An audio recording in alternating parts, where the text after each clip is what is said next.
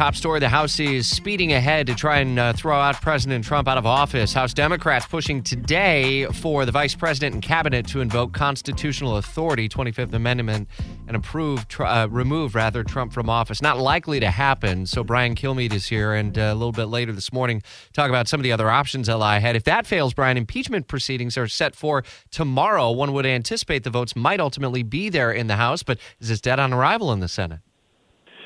Uh, yeah, so it's a, a big exercise in futility. There's nothing more tedious than covering those uh, covering those proceedings yes, uh, last year. I mean, it was just the same thing over and over again, talking at each other. The vote was all preordained, and that was it.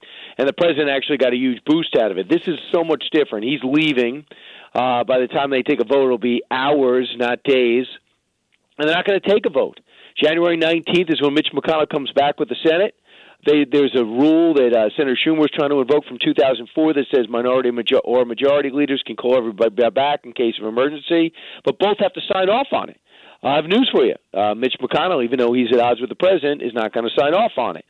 So this is a colossal waste of time, and which is amazing. And I don't think you can uh, emphasize enough how much uh, Joe Biden, in words, is talking about bringing the country together. We're not blue, we're not red, we're uh, America united. That is the theme of the inauguration yesterday. How the hell can you have a united America while you're impeaching a president that's living in Mar-a-Lago? So you're going to go do that. He says, Well, I have an idea. Maybe in the morning you do impeachment, and the afternoon you confirm my people. Oh, that's productive. That'll help us out of the pandemic. Let's go ahead and try to uh, have, try a president that's not in office, it's never been done before, uh, which in the end will mean nothing if done only to him. So I, I just cannot tell you how aggravating it is to think that these politicians saw the uh, uh, saw how bad things got with the anger um, perpetrated on them at the Capitol and how evil that was on every side. And they instead of saying, "Well, you know what, we got to get it together and start setting a good example," this is their good example and I'm just it's, it's sickened by it. We uh, saw the uh, alert come from the FBI yesterday about uh, not only in Washington D.C. but in states across the country. Is there a, how high is the level of concern about potential for uh, additional protests that could get out of hand in other states, including uh, nearby in Georgia, where there had been contesting of the election results for many weeks? Yeah, evidently all 50 state state houses are worried. Listen, I, I mean, these are Trump supporters that stay at the state capitol. If you told me two weeks ago that Trump supporters uh, are uh, uh, are that uh, are that violent, uh, with the have who had evidently had these evil intentions, I'd say no, maybe a handful. I mean, there was way more than I ever thought were on the planet that showed up that day, and they weren't Antifa. It doesn't seem uh, dressed uh, pretending to be Trump supporters. These guys uh, are evil, and even the woman that got shot uh, she was jumping the barrier, and next door, I believe, was either Chuck Schumer or Mike Pence. I mean, that Secret Service agent had, and she was the biggest Trump supporter. That Secret Service agent had no choice. So that's how bad uh, some of this is.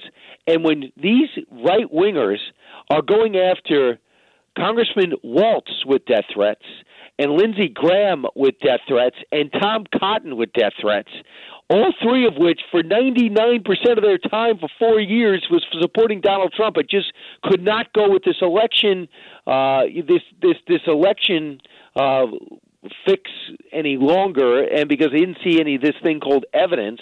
When you go after them, you are totally lost your moorings. In fact, this Florida congressman who did not give you permission to speak about it said that he saw intelligence on inaugural, and it is scary. Mm.